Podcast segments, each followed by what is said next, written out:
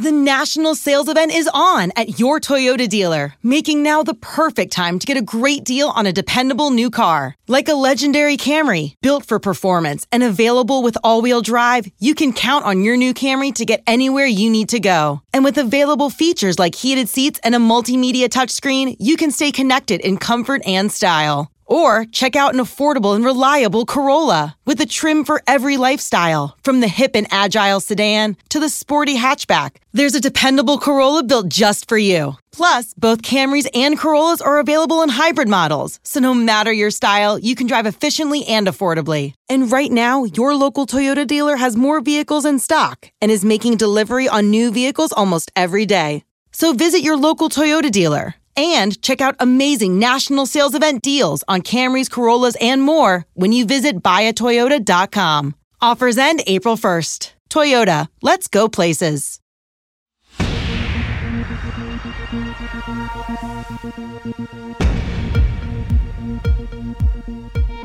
Hey, everybody, welcome to Campaign HQ. I'm uh, recording this on Thursday morning, early Pacific time, November the 5th.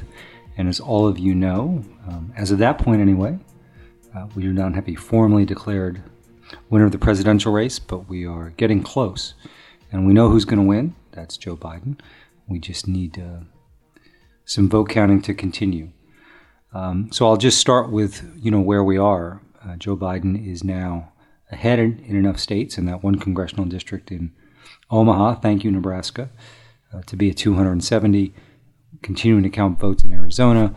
Um, you know, my sense of the numbers and, and, talking to people who know the state well uh, is we may see some further tightening from Biden's lead right now, but um, you know he's likely to keep his margin north of 20,000 votes, uh, which is about where it ended up in Wisconsin. But let's see. Uh, the one thing we know about this election is because you know, although in Arizona, you know, we have a lot of history of uh, mail-in voting and provisional voting um, and in-person voting and all that mix um, comes together and gets counted in different tranches. So less, um, I think, unknowns there. There are some states where we had, you know, mail-in ballots of this measure, uh, you know, large measure for the first time, and you know, different states counted in different ways based on their laws. But looks like he should hold on in Arizona. I fully expect when Nevada releases their results, um, a lot of what's left to be counted is mail-in votes um, that Biden will both be ahead and be declared the winner. Uh, in Georgia, you know, my sense of the numbers and talking to people down there is that could end up being uh, within 5,000 votes, literally. We'll see um, one way or the other. So we're probably headed to a, a recount there. Uh, and then in Pennsylvania, um, you know, my sense is it's not going to end up being very close. I mean, it could be a point, a point and a half, two points but it's going to be more like Michigan than Wisconsin. So Joe Biden will be declared the winner in Pennsylvania. We have the President of the United States um, tweeting out today in all caps, stop the count. Not very subtle. Uh, of course, that would mean Joe Biden would be elected president um, if he was at 270, which makes no mathematical sense. But, you know, getting inside that tortured, addled brain uh, is never pleasant. But my sense is Trump knows, at least at some subconscious level, he's lost and would much rather lose at 270 with Pennsylvania colored in red and Georgia colored in red than blue. Uh, that's obviously not going to happen. Um, but I think that's what's driving his twisted behavior. And we'll see. I mean, you know, we saw armed protesters uh, in Arizona uh, yesterday. I'm sure they'll be there today. Of course, uh, yelling out, count the vote, while Trump supporters in Michigan were saying, stop the count. So uh, deeply inconsistent. Um, you know, Trump seems to just want to count Trump votes in states where Biden's ahead. Uh, but that's not the way our system works. It's just you know worth reminding in case your Uncle Rudy or Aunt Kayla uh, are in your Facebook feed uh, suggesting fraudulent or it's being stolen. One, um, you know, Michigan, Pennsylvania, Wisconsin, all by law had to count their absentee ballots late.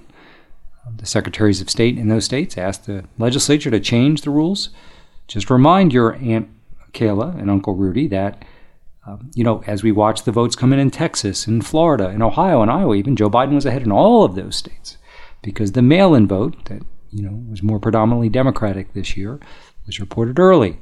That was counted first. That was been counted for weeks and was finally released on election day. And then, as election day vote was counted, um, we saw uh, Trump perform strongly and take the lead. So if we had done the same thing in Michigan, Pennsylvania, and Wisconsin, you know, Biden would have gone out to a huge lead and we would have seen Trump slowly, slowly peck away at it and he would have fallen short in all three. But that's simply what's going on. And these are all votes that have cast were cast weeks ago. Um, and uh, again, by law, couldn't be counted. So, um, you know, we're starting to learn a little bit more about what happened on election day. I will, in, in the next section, I'm going to talk about the polling miss and, and some initial thoughts about why that happened, although very incomplete. Um, but as, as votes come in, you know, you begin to, particularly when full counties are reported, um, and you can look at the precinct level even, you, you know, you get some sense of what happened. Um, I'm going to talk about Florida in the next section, talk about the Rio Grande Valley in the next section. But I was just looking um, at the Detroit um, numbers, Wayne County, uh, and turnout was up there. Uh, while it was flat compared to 16 in Milwaukee, so um, and that's probably why the margin was more narrow uh, in Wisconsin, in, in some part, than in Michigan. We saw turnout up. I would expect we may see turnout up in Philly as well, uh, which is exciting.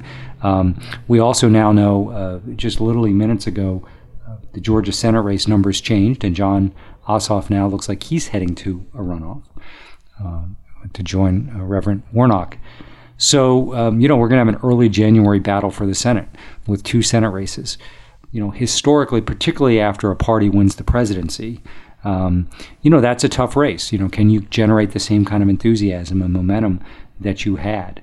Um, and I'm sure, you know, Republicans will be told that this is the way to uh, take revenge on a stolen election and all the bullshit we're going to hear.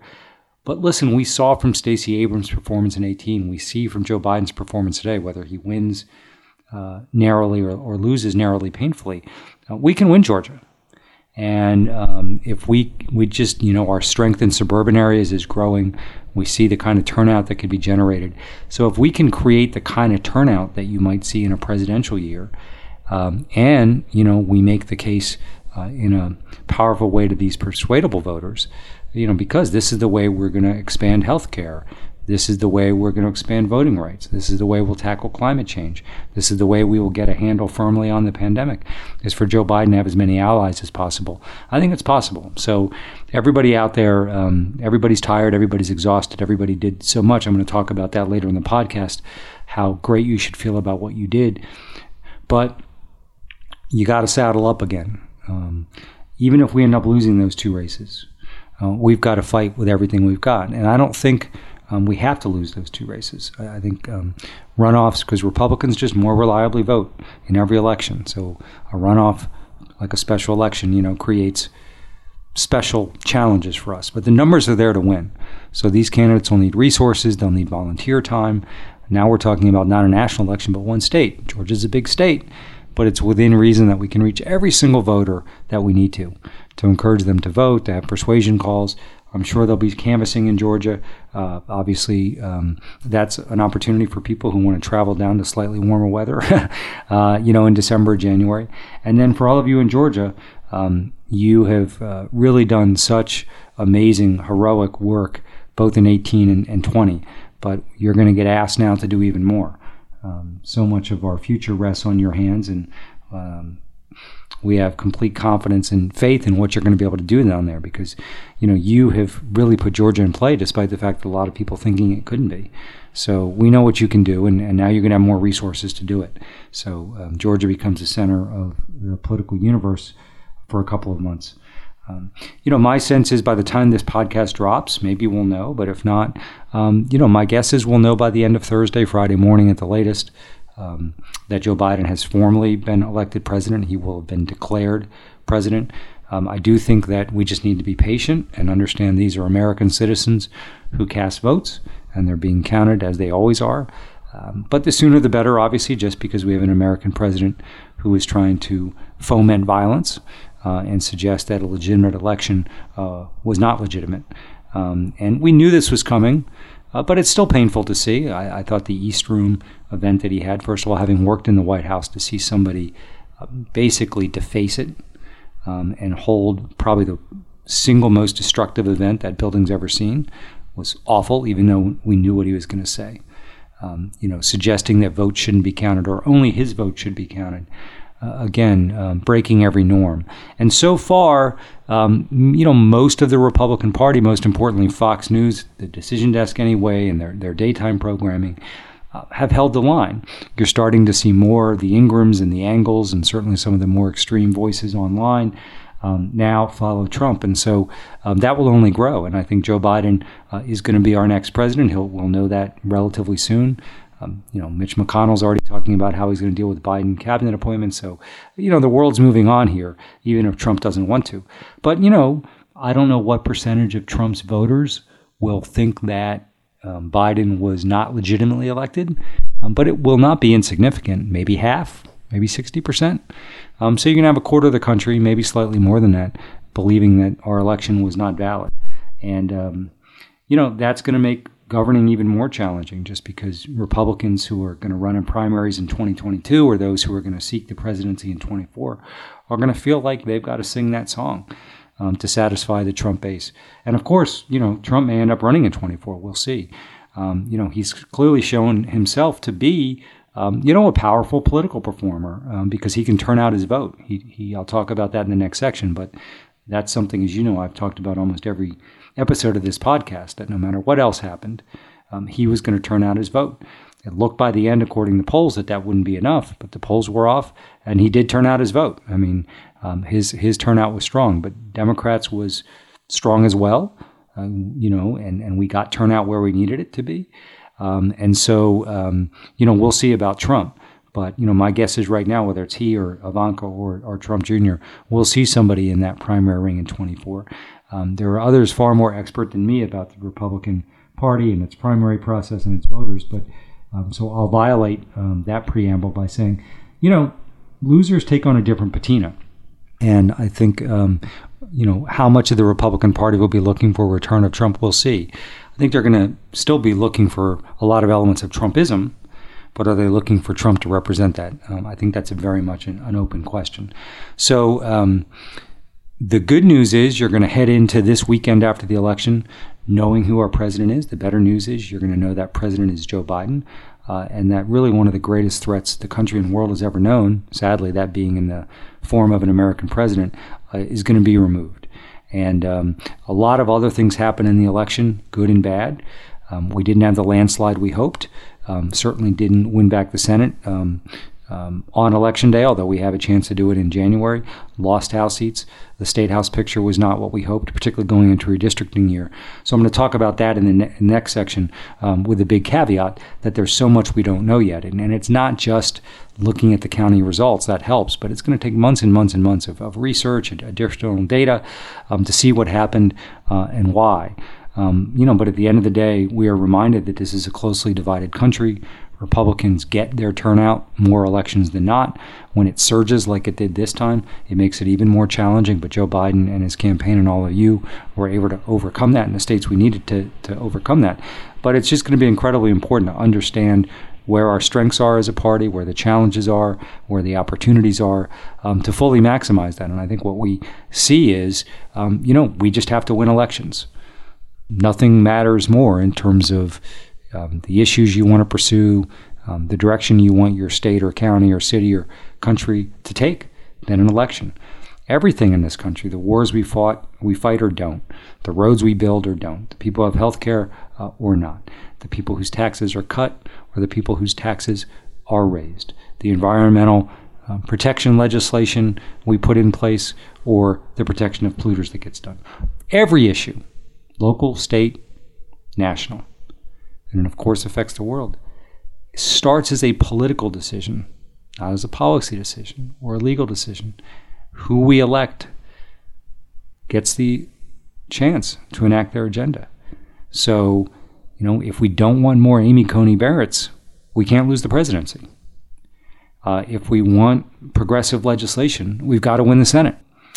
And so, um, you know, if we want to cooperate with the rest of the world on climate change and pandemic, we have to win the White House all the time. And so that has to be the goal, I think, is how do we get to the point where more reliably than not, which is more challenging today because of the Electoral College. One point I'll make is, you know, Joe Biden's going to end up winning the popular vote by more than Barack Obama did in 2012. Now, we had a tough race against Mitt Romney, but we won it. We won national uh, popular vote by three points. But, you know, we won 332 votes in the Electoral College, and with the exception of Florida, you know, none of them particularly close to battlegrounds. You know, Joe Biden's going to end up maybe at 306, which is a big number if he gets Georgia, in addition to Pennsylvania, but but many of those states narrow. So the the divide is growing. And while we'd all like to, or maybe most of us, I don't know, maybe not all of us would like to move to a popular vote system, that's certainly not going to happen uh, anytime soon. And so we have to win on the playing field as it exists. And so that means we have to figure out a way to keep Michigan, Pennsylvania, and Wisconsin not just competitive, but states we can win. And that's going to get increasingly difficult just because of demographics. And then we obviously need to add every year Arizona and Georgia and North Carolina to Virginia and Colorado, which, you know, 12 years ago were not battleground states. Now they're, you know, almost solid blue states. So we've got to put those in play. Um, Texas, I know the polling suggested it was going to be closer, but Biden got within five points. So the march from 08 to 12 to 16 to 20 continues to move in a progressive direction. So we got to stay at it because again, having that competitive, even if you lose it, is huge. But um, you know the numbers are there to win it. Um, and Florida is going to require special work just because of what happened in Miami-Dade, which I'll talk about in the in the next section. Um, but Florida um, is is a winnable state. Um, it's not winnable if we're only winning Miami-Dade by 15 points. But if we can get that back, you know, more in the you know normal range of 2025, and continue our growth in the suburban areas of the state, um, you know, we can be competitive. So that's going to require year round work from everybody. Um, yes, our candidates, but also all of you. We've got to make sure we're registering people, not just right before an election. We've got to make sure we're uh, going out there and listening to people about their concerns and um, trying to enlist them in organizing activities, um, getting people to vote in special elections and off year elections. It's just got to be uh, basically a commitment everybody makes as part of their life um, because otherwise we're not going to get the success we want. So, um, you know, winning the presidency um, has to happen. We just have to win it, and that's hard because, of course, if we do have success, then people's natural inclination will be, well, we've had eight years of Democrats. We need to go give the Republicans a chance. Um, but we saw that's one of the reasons Trump won in 16. But a black swan event happened, and you know, if it hadn't, we would have won. And um, so I, I think the numbers are there for us to win more often than not. Uh, and then obviously we've got to hold on to the House. We've got to fight like hell uh, to get the Senate. Um, and then, you know, the down ballot races. We see how important, by the way, secretaries of state are. Just following the law, which they should all do, but to have strong Democratic secretaries of state in all these um, states um, that are counting ballots, you know, Pennsylvania, Arizona, North Carolina, Michigan, uh, has been so important. Um, obviously, uh, electing Democratic governors um, in Michigan uh, Wisconsin so important. Again, simply because they'll follow the law, you know, not because they're, um, you know, preferring one side or the other. So um, we got to stay at it. So um, you know, take a minute to soak in the fact that Donald Trump will be off the stage at least for a while. Joe Biden will be our president. I think he'll be a really, really good one. And let's figure out how to have an even better 22 uh, and 24 uh, when the dust settles here. So let's get into kind of what we know so far about the numbers, again, with a huge, huge caveat that the polls were off in most states. Means the exit polls, we should be careful about drawing massive conclusions based on that. Yes, we have some vote in, um, in in most places now, so you can begin to see the actual vote. You'll learn a lot from that, but there's so much more that's going to have to be studied. But let's kind of look at what happened, why the ultimate outcome uh, did depart from what many of us expected heading into an election day, um, and more importantly, what we can do about it.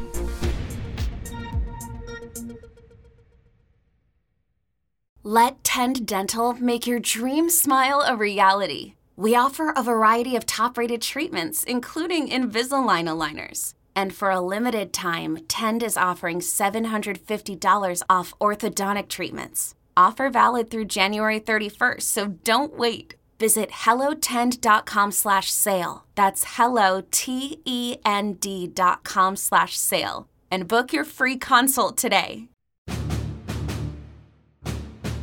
So now let's talk about what happened in terms of uh, the divergence from where the polls and models showed the race and where it ended up. So, you know, as I've talked about often on this podcast, probably to the uh, point that uh, I annoyed some of you. Um, you know, I was convinced that Trump was going to get very strong turnout. I think there was a question at the end because he didn't seem to be closing particularly well um, would that hurt his turnout? But you know, I often talked about Wisconsin as a good example. He won Wisconsin in 16 with a million four hundred thousand votes.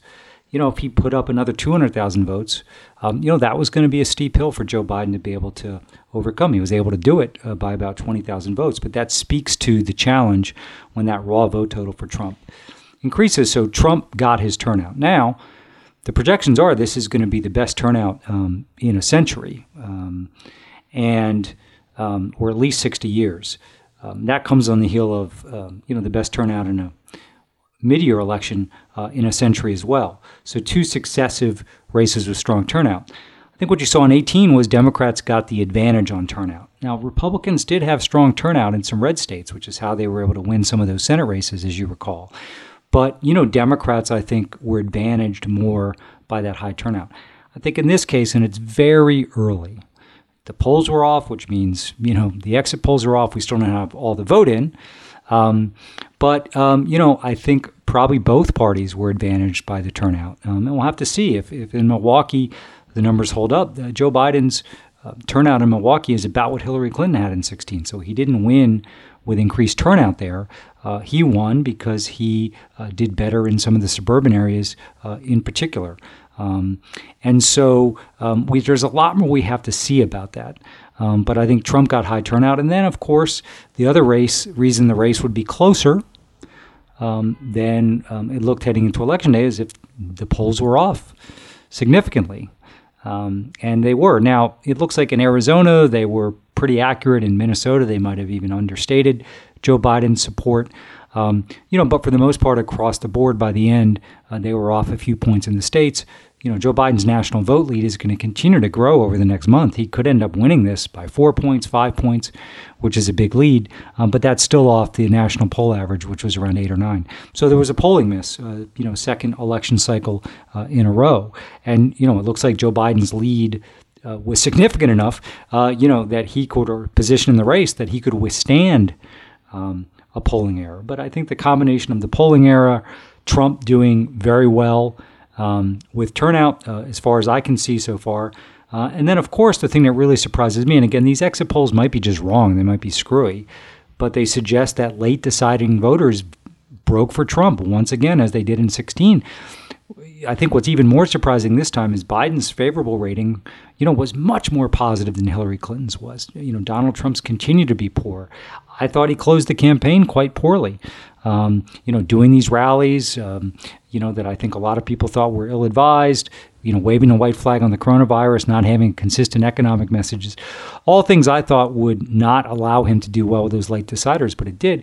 And one thing I'll be interested in in the um, you know analysis that will be coming in not just in the next few days, but really over the next few months uh, as we dig into this and more uh, research is done, um, is you know you saw in the exit polls probably um, you know what a dominant issue the economy was. It always is, not surprising, uh, but definitely um, uh, the dominant issue is is whether Trump's attacks on Biden for you know, wanting to lock down the country, which is not true, of course, but Trump's attack that Biden's going to lock down the economy, no one will be able to go to work, go to school, you won't have holidays. Well, that might have worked for some of those late deciders. We'll see at the end of the day. Um, but that, that is one uh, theory. Um, you know, we obviously, as we have votes counted, we don't have to rely on exit polls uh, to see some important trends. And, you know, one in Miami Dade, um, all of you probably know more about Miami Dade than you ever cared to know about. Uh, but, you know, what happened there uh, was not the only reason uh, Biden lost Florida, but his margins there were so much lower. Uh, than they were for Hillary Clinton or Barack Obama uh, in both of his races. Um, you know, so that cost him at least a couple hundred thousand votes.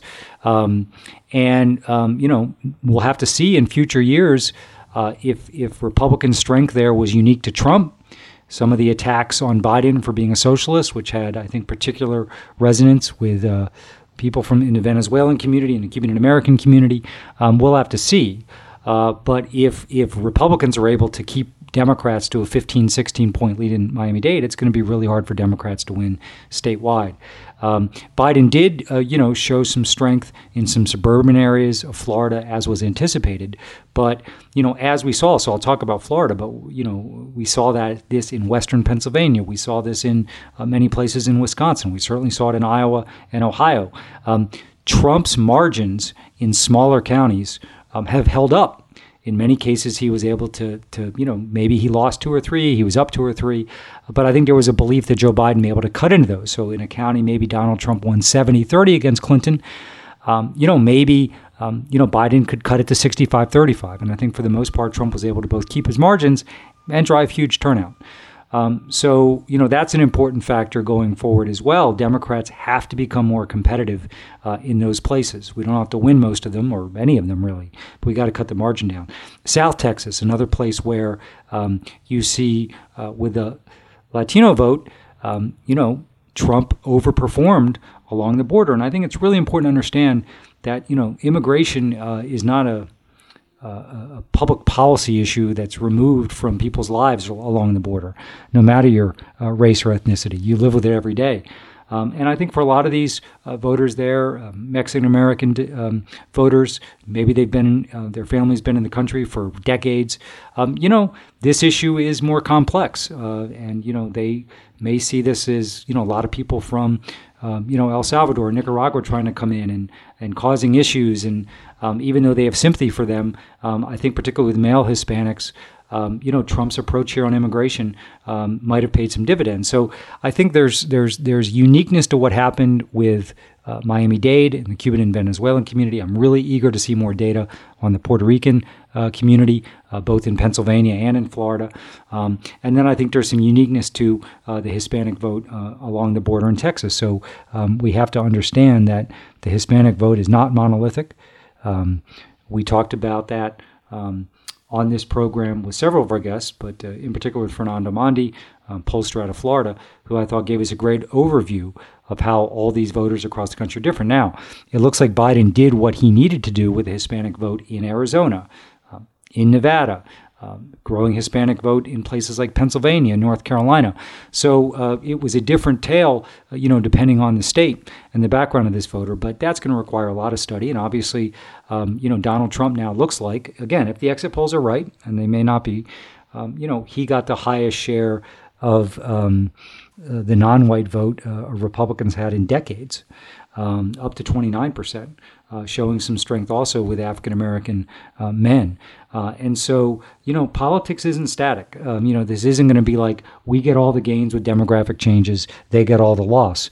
And so that's why Democrats showing strength in the suburbs. So another thing I'll comment on um, and this is based on the exit polls, but also we have enough places around the country where 100% of the vote in that are suburban counties to see, you know, there was a significant swing from 16 to 20. Not quite as pronounced uh, by my uh, uh cursory look at the data as there was between 16 and 18 when we won all those House races um, all over the country and many state House seats. But uh, Joe Biden did, uh, you know, uh, six, seven points better in many places than Hillary Clinton did in 16.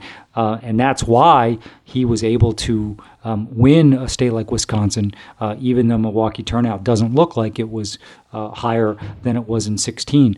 Um, so uh, that needs to continue for the Democratic Party, um, I think, to be able to win year in and year out.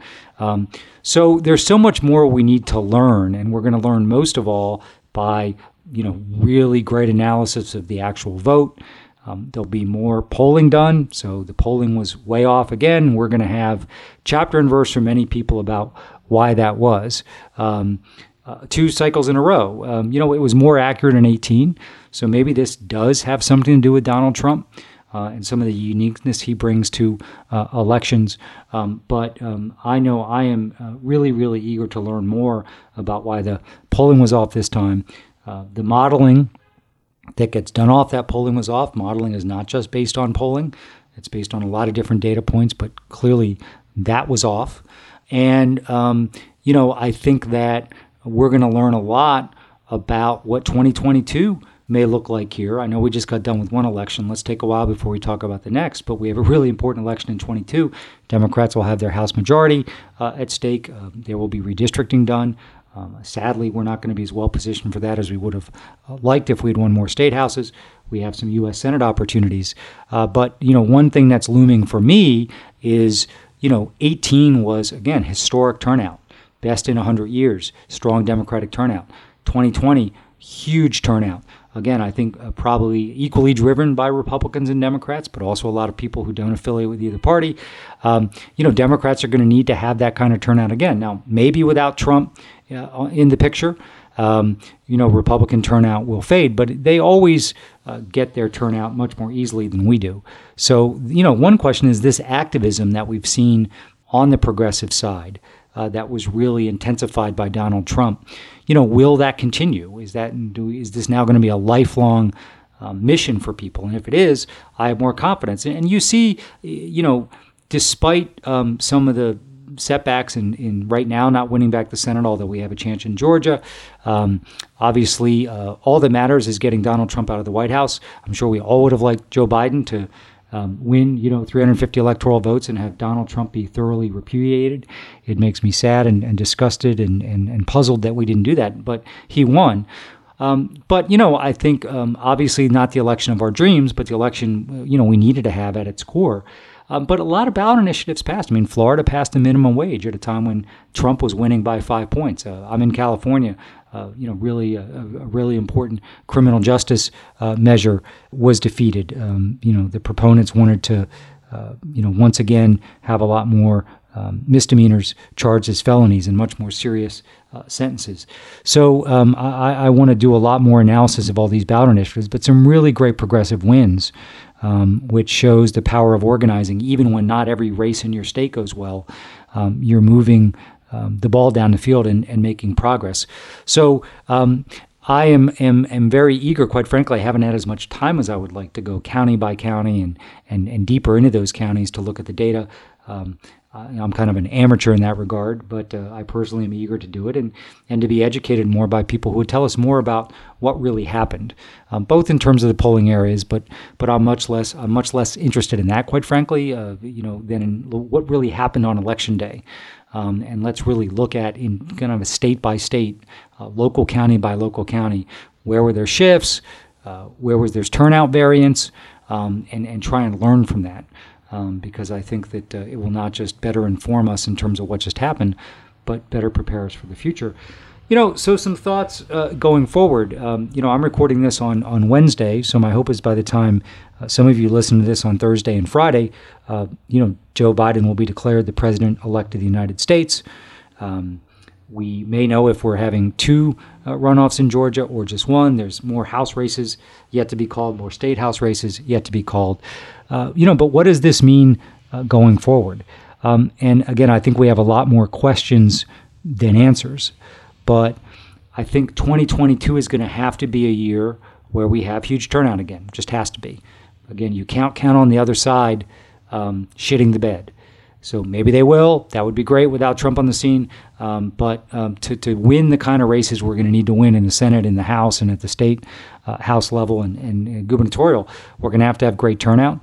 Uh, and that can't wait for those races to emerge or candidates to, to win primaries. I, I think um, we saw in this election um, the remarkable amount of financial resources that were driven into the presidential race, Senate races, uh, advocacy groups doing great registration and, and turnout work on the ground.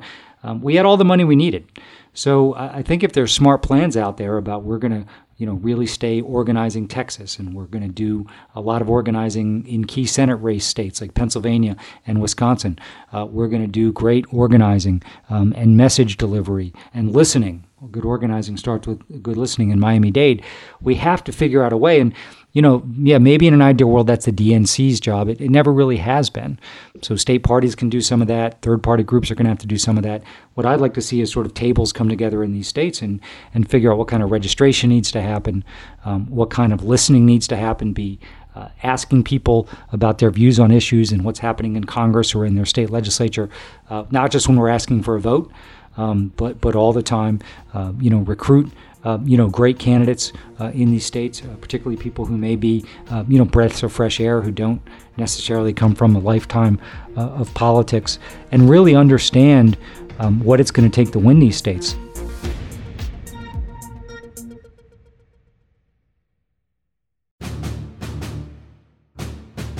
I often talked uh, on this podcast about needing to um, assign more vote to Trump than you thought he was going to get in terms of turnout, and, and maybe give him a higher vote share. And you know, at the end of the day, that wasn't being captured in polls or the models.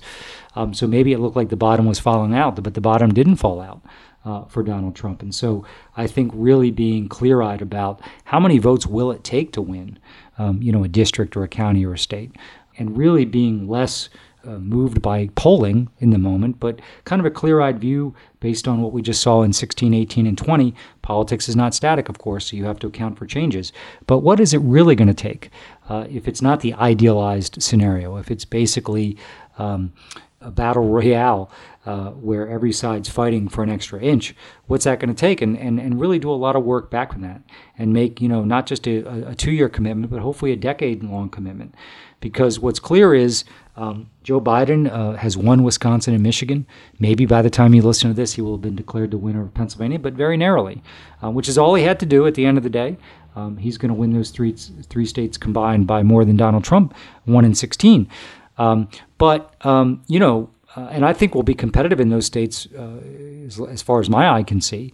Um, but they're going to get tougher. Um, there's less migration into those states. Um, you know, if we don't get stronger uh, in those rural and exurban, uh, rural and exurban areas, and show consistent ability to win some of the blue collar counties, and that is a good piece of news. Biden um, in Wisconsin and Pennsylvania, in some of those blue collar counties, was able to gain a few points over Hillary. So, another important re, while Trump really did maintain his rural and exurban strength, Biden was able to eat into some of those blue collar uh, margins. Um, but we've got to look uh, at the good news is Arizona, Georgia, North Carolina, I think are just core battleground states right now.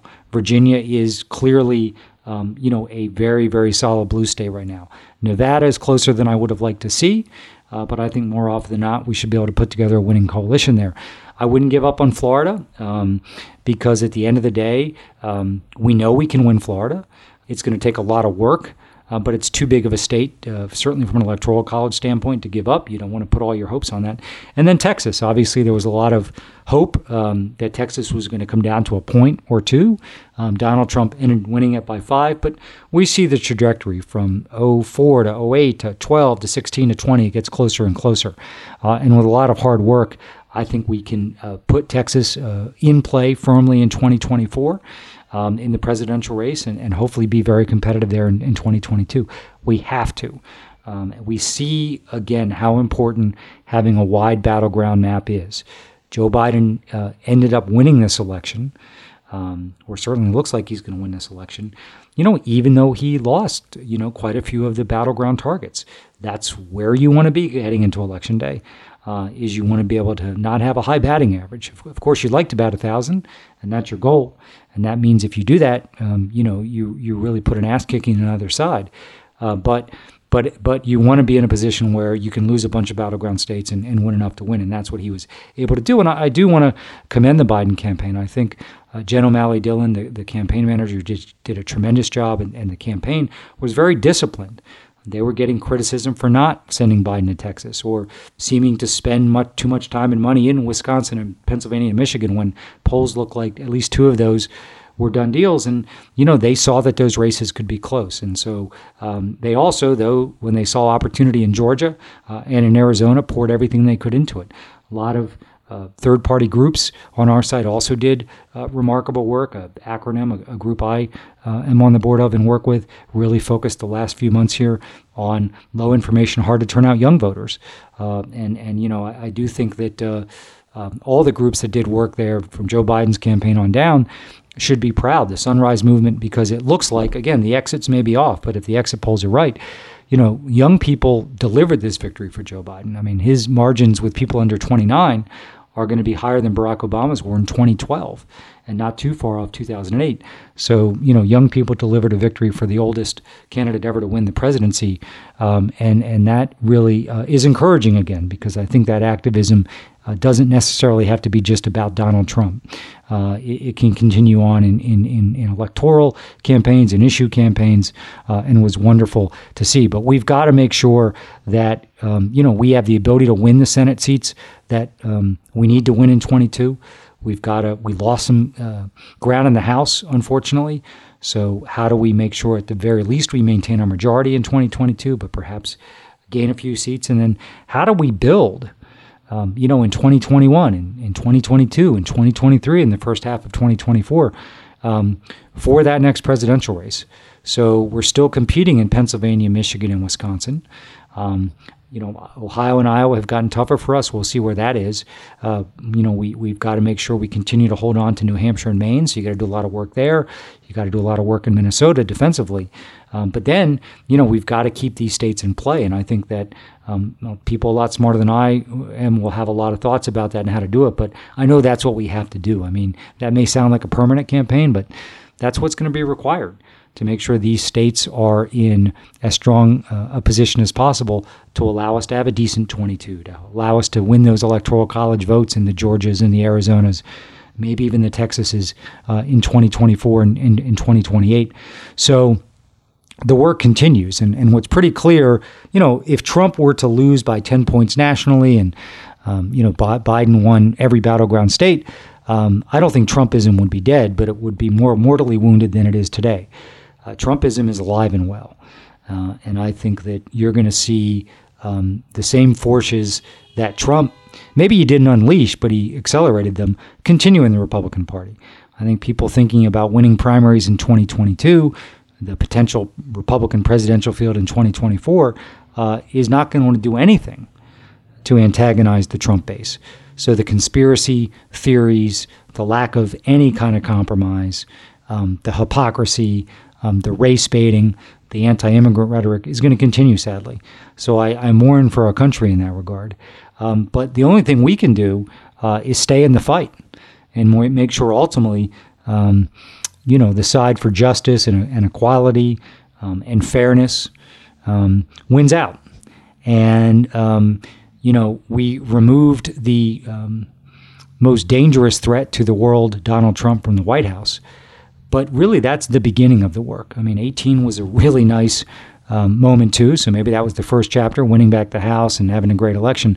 2020 closer than we would have liked, but um, we, we removed the menace from the White House, uh, despite his lame protestations otherwise. Um, but the work's got to continue because the other side's not going to rest. Um, you know, they, before they think about policy, they think about power and particularly with the Supreme Court the way it's now situated, um, we really cannot afford to lose elections um, that we need to win. Um, you know, ultimately there will be more um, retirements or deaths on the court, and if they happen under a Biden administration, uh, maybe we're able to get another.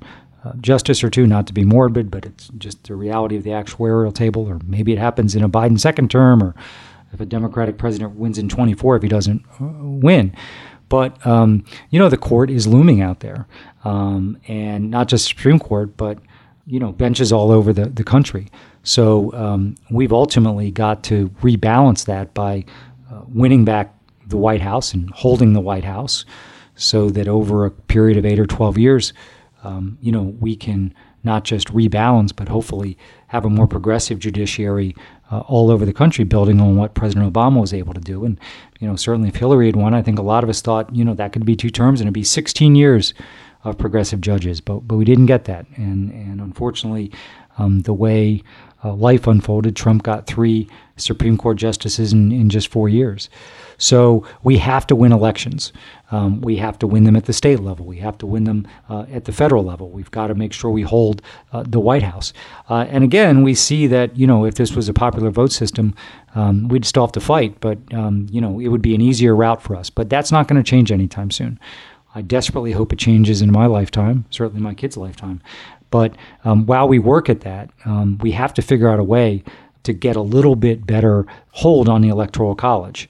Um, they're battleground states for a reason. They're battleground states, but we've got to make sure um, that the map stays expansive because we cannot afford to lose the presidency in 2024, um, given what's happening uh, with the judiciary. We can't have basically only four years out of a 12 or, or 16 year period or 20 year period um, with Democratic presidents from 16 on. So we have to do that. So, you know, everyone should rest up. Um, everybody that, and I know so many people listen to this podcast, gave money to Joe Biden or candidates that you believed in or to causes. You made phone calls. You did GOTV canvassing where that was available. You wrote postcards. You posted on social media. You created content. I hope, given how close this election was, that you feel really proud about what you were able to do because Joe Biden would not have won. Donald Trump would be getting ready to serve a second term as an American president uh, if you hadn't done all that. And it's really heroic what you're all able to do. So rather than be bummed out about um, the fact that we didn't win Florida or Texas, and again, I, I think we all both wished and hoped, and, and I think in many respects Donald Trump deserved a landslide defeat. That's not what we got. But the big thing is the big thing. Um, he's not going to be our president. And that simply wouldn't have happened without the work of all of you, um, who did, many of you did more than you ever thought you, you could do in politics. Many of you got involved for the first time. And um, I hope you stick with it. Um, you can't do it every day, you know, of, of every year, but um, find a way to stay involved, not just, you know, right before an election, um, because that's what it's going to take. Uh, I know we can put the numbers together to win a lot more elections than we lose. And I think we have the ability to get competitive in places where we desperately need to get more competitive. But it's going to take a lot of work. And, you know, one thing I reflect on is going to sound um, self serving to my former boss, but, you know, Barack Obama was a really unique candidate. You know, you look at the margins he was able to win uh, in states like Wisconsin, Michigan, Pennsylvania. Um, you know, they didn't end up being, they were not close. Uh, you know, the ability to put new states like Virginia and Colorado uh, firmly in play, the ability to put together a coalition in Florida. You know, he was a unique candidate. So we need to be able to win in more places more consistently uh, when we don't have superstar candidate. Now, we had so many amazing candidates run and win in 18, more uh, in 2020. I'm sure I'll have more in 2022. And, you know, some of these folks are going to end up uh, you know, being statewide candidates and, and presidential candidates. So, um, you know, candidate quality matters. Trust me, it matters a lot uh, more than the quality of a campaign team. But uh, um, you know, you're not going to have a once in a generation, by definition, candidate in every election.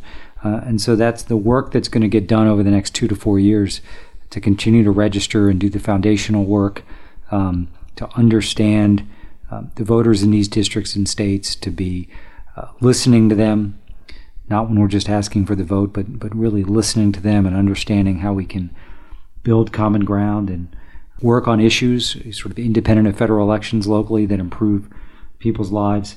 Um, people who know a lot more uh, than I do are going to have some great ideas uh, in in the, in the coming months to build on the great activism we've seen in the first the first term of Donald Trump's presidency, but now in Don, Joe Biden's first term. Um, you know, we're going to have to to get at it um, because I, I think I like our electoral destiny over the next couple decades more than the Republican Party. But to fully maximize that potential, we have to work harder. Uh, their voters just vote uh, in a more regular basis, uh, and particularly uh, given the Senate uh, right now, where you know we're less competitive um, in as many states as the Republicans are. You know, California has two senators, and, and so does Wyoming. But um, we're at a natural disadvantage in the Senate, so we're going to have to really become more competitive in more places. And then we just can't afford to miss opportunities. And of course, um, if we really want to uh, to make the progress we want as a country, to make sure we have a judiciary that's more progressive from the Supreme Court on down. So, um, you know, there's going to be a lot of uh, lessons that we learned from this election things we did well, things we didn't do well, opportunities we seized, opportunities we missed. We have uh, so much to reflect on. And, um, you know, everyone needs to take a little bit of time uh, to go back to spending more time with your family and taking care of yourself. And, um, you know, we still have races to be called out there, holidays to get ready for, uh, a Biden administration to support, and we all need to be there for him uh, as he tries to move the country forward. But uh, but let's stay at it because I think the last four years has shown, particularly young people. I mean, Joe Biden uh, is going to be the president elect of the United States because of young people. His turnout's going to be um, almost as high as Barack Obama's in 2008 in terms of vote share, um, but he's going to get a higher percentage of the vote under 29 than we did in 2012, which is such a key integral part of us winning a really tough reelection. So young people were such a big part of 2018. They've been such a big part of ballot initiatives that have won all over the country for the minimum wage and on environmental issues and civil rights issues and housing issues. Um, and they really uh, are the you know such an important reason uh, that Joe Biden won this narrow uh, but uh, but decisive electoral college victory. So um, so a little bit of news on Campaign HQ. Uh, my goal when I set out to do this podcast way back in the fall of 2019 uh, was to uh, just bring to as many people who really wanted to learn more about campaigns, uh, delegates back in the primary, the calendar. Um, you really go deep in battleground states, uh, go deep in some of the disciplines of the campaign, really to do that through the election. So here we are. Um, we uh, either have an outcome when you're listening to this that's been formally ratified, or we're heading to that. Uh, and so uh, I want to bring this podcast back in 2022 in some form as we uh, get ready to to learn more about some of these key Senate and House and, and, gubernatorial races and down ballot races, secretaries of state races. So I'll do that. I'm not sure how many more episodes we'll do of this. Um, we'll see. That will be determined by kind of where we are. But I just want to thank all of you for coming on the journey. it's been such a pleasure for me to have amazing guests on that I have learned from in every episode, and I hope you have as well, uh, and kind of travel this momentous election with all of you. So it, has been such a real pleasure. I hope you've got some enjoyment out of it, learned a few things along the way, and I can't wait. Uh, maybe I'll talk to you next week. I'll keep you posted on that. But if not, we'll be back in 2022 and uh, we'll go deep into the states and, and, voters and what we're seeing in that election. So hang in there, everybody. Get some rest uh, this weekend and uh, congratulations again on a job well done.